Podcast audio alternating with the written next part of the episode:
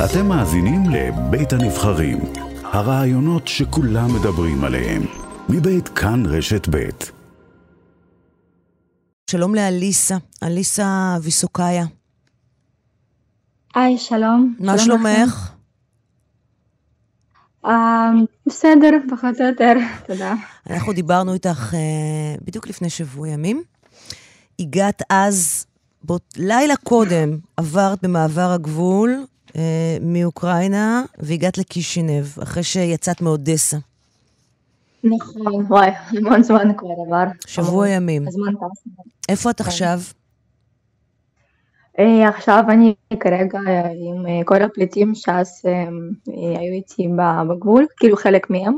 אנחנו בצרפת, ארגון אחד יהודי צרפתי, קהילה, הם לקחו אותנו ועזרו לנו כזה עם בינתיים מגורים, אוכל, ועכשיו התחילו לבדוק את כל הסטטוסים של הפליטים וכדומה, אז כזה קצת דואגים. אז ככה, אז יש כאן הרבה גם אוקראינים שם פליטים וגם חלקם יהודים, חלקם ישראלים, ואנחנו כאן כולם ביחד בינתיים. קחי אותי רגע עוד לפני כן לדרך, דיברנו איתך כשהיית בקישינב, מה כן. עבר עלייך בשבוע הזה מקישינב לצרפת? Uh, מקישינב אני uh, נסעתי ל, um, לרומוניה באוטובוס, נסענו כולנו, הנסיעה הייתה uh, מאוד ארוכה והיו באוטובוס אמהות עם ילדים, עם בעלי חיות, um, הייתה דרך uh, לא פשוטה, אנשים היו uh, מפוחדים ומתוסכלים, uh, כל הנסיעה דיברנו, את יודעת, מה שקורה באוקראינה, היו שם אנשים uh, מכל מיני אזורים, מחרקוב, מאודסה, מכל הערים כמעט, באמת היה כזה מאוד אווירה מתוסכלת, ואז כאילו האוטובוס הזה הוא בעצם הגיע לשדה תעופה בבוכרסט, כי בבוכרסט כבר אין מקום בכלל לפליטים, הכל שם תפוס, והאוטובוס לא נסע למרכז הבוכרסט, רק לשדה תעופה, ומשם אנשים כבר היו צריכים להגיע בכוחות של עצמם למקומות שהם בעצם מצאו או לא מצאו לעצמם. ידעת לאן את רוצה להגיע? אנשים ידעו לאן הם רוצים להגיע? או שבאים ואומרים לך, איך זה עובד? זהו, זהו, זה לא, לא כולם, יש אנשים שעוד בקישינב ידעו לאן הם נוסעים, יש אנשים שידעו עוד באוקראינה שיש להם לאן למצוא, אבל יש הרבה מאוד אנשים שאפילו שהם כבר בכזה מרכז של הפליטים, ששם כבר קצת עוזרים להם עם הדרכים לאן להגיע, להגיע לישראל או להגיע לגרמניה וכדומה, אז אנשים שם הם כאילו מבולבלים, הם לא יודעים בכלל אילו מדינות מקבלות אותם, כי נגיד במרכז הפליטים, אז בקישינב שאני הייתי בו, היו שם מלא פליטים, הייתה רק אופציה או ישראל או גרמניה, או להישאר במולדובה או, או לנסוע לרומוניה. אבל מולדובה ונגיד קישינב ובוכרסט, כן, שזה עיר בירות של שתי המדינות, פשוט mm-hmm. תפוסות. Mm-hmm. כי כל הפליטים בדרך כלל מגיעות לגבולות הכי קרובות וזהו. ולא סיפרו לנו נגיד שיש גם צרפת ובלגיה והיספניה ועוד מלא מדינות של האיחוד האירופאי שכן מקבלים את הפליטים ונותנים להם זכויות ועזרה ומקום לישון. אז אני כאילו ידעתי פשוט במקרה ככה מישהו כתב לי שיש קבוצה שטסה לצרפת מבוכרסט, אז כשהגענו לשדה תעופה הרבה אנשים באמת לא ידעו לאן ללכת, ואז חלקם היו צריכים להזמין כרטיס טיסה ולא ידעו איך, איך מזמינים, את מנה, הם אף פעם לא היו בחול. ולאנשים יש כסף? אנשים באו עם כסף, מה, אוקראיני?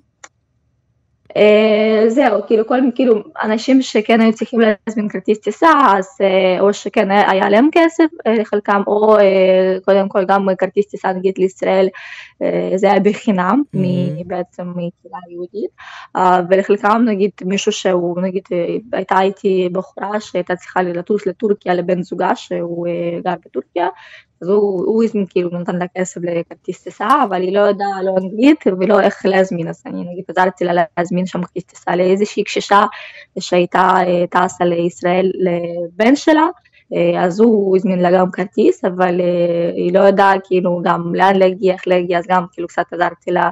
זאת אומרת, יש המון קשיים של שפה, את אומרת, אנשים לא יודעים אנגלית, יודעים רק אוקראינית, ומתקשים לתקשר.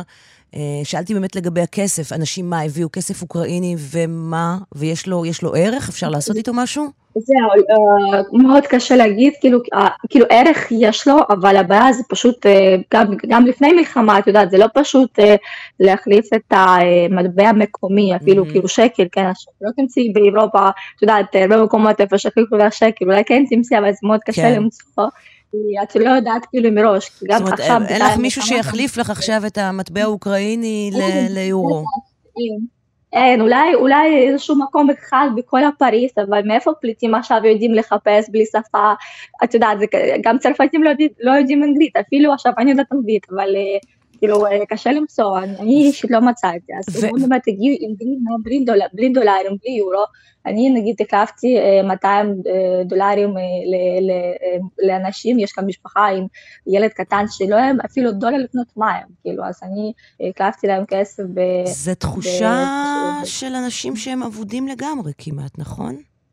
עבודים, כן, כן, את יודעת, עבודים הם במדינה זרה, הם בעיר זר, ומאוד מאוד, לא יודעים פשוט איך לתפקד, הם לא יודעים כלום, הם לא יודעים שפה, לא יודעים מקום, לא יודעים איך אפילו, קשיש לא יודע להשתמש בגוגל מאפ, לא יודעים, את יודעת, איך ללכת, לא ללכת, אצלי יש ניסיון, לאנשים אחרים גם יש ניסיון להיות במקומות זרים, רוב האוקראינים, חלק גדול, הם אף פעם לא, כאילו, כי את יודעת, האורח החיים שם הוא היה יחסית נמוך, היו שם הרבה, כאילו, יש ועדיין, היו הרבה נשמנים.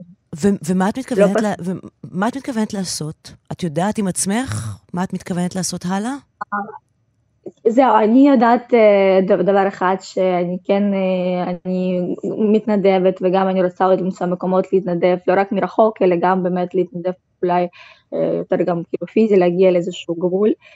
אני לא יכולה עכשיו לתכנן באמת ליום, למחרת או למחר, כי יודעת, כל יום משהו משתנה. כרגע שהייתי כאן, אז אני הייתי עוזרת ככה מרחוק למצוא חילוץ לאנשים, לקשר אנשים. את משתמשת בכישורים שלך בשביל לעזור. יש לי הרבה כישורים, יש לי כאן הרבה הרבה כישורים עם כל מיני אנשים, אני מכירה הרבה קבוצות, אני מכירה הרבה מקומות, אז אני שולחת לאנשים באמת את האופציות מה לעשות, ואיזשהו בן אדם שיכול לעשות חילוץ מאיזשהו עיר מסוים, מסוימת, אז ככה אני בינתיים עוזרת, ועכשיו אני בדיוק דיברתי עם מישהו שהוא צריך גם מתנדב להיות בטלפון כדי להביא תרופות ועזרה רפואית לאוקראינה, אז הוא צריך מישהו עם שפה רוסית ושיודעת עברית, אז גם אני עכשיו, כנראה אני בדיוק היום התחיל לדבר איתו לגבי התנדבות. את רוצה לחזור לאוקראינה? כן, בוודאי, אני, כן, אני רוצה לחזור כמה שיותר מהר, אני באמת עכשיו מסתכלת על המצב, מה קורה שם, וכאילו באודסיה עכשיו מאוד מאוד לא ברור מה הולך להיות, יש הרבה אזעקות, בן זוג שלי שם, אז אני כזה כל שעתיים מתקשרת, בודקת, אם הכל בסדר, יש אזעקות, יש שלוש פעמים בלילה, הוא מסכן, כמעט לא ישן, קשה לעבוד, אני גם לא חושש בלילה, אז קשה להגיד, אני כמובן במקרה, כאילו, ראשון שרק קצת, קצת יהיה ברור וקצת תירגע, אני ישר רוצה לחזור לאודסה. יכול להיות. כאילו ישר. אליסה, תודה רבה שדיברת איתנו. תודה. ואנחנו נמשיך ונהיה איתך בקשר. נעקוב אחרי המסע שלך בתוך הסיפור הזה. תודה רבה. בסדר, תודה רבה לכם. יום טוב. תודה.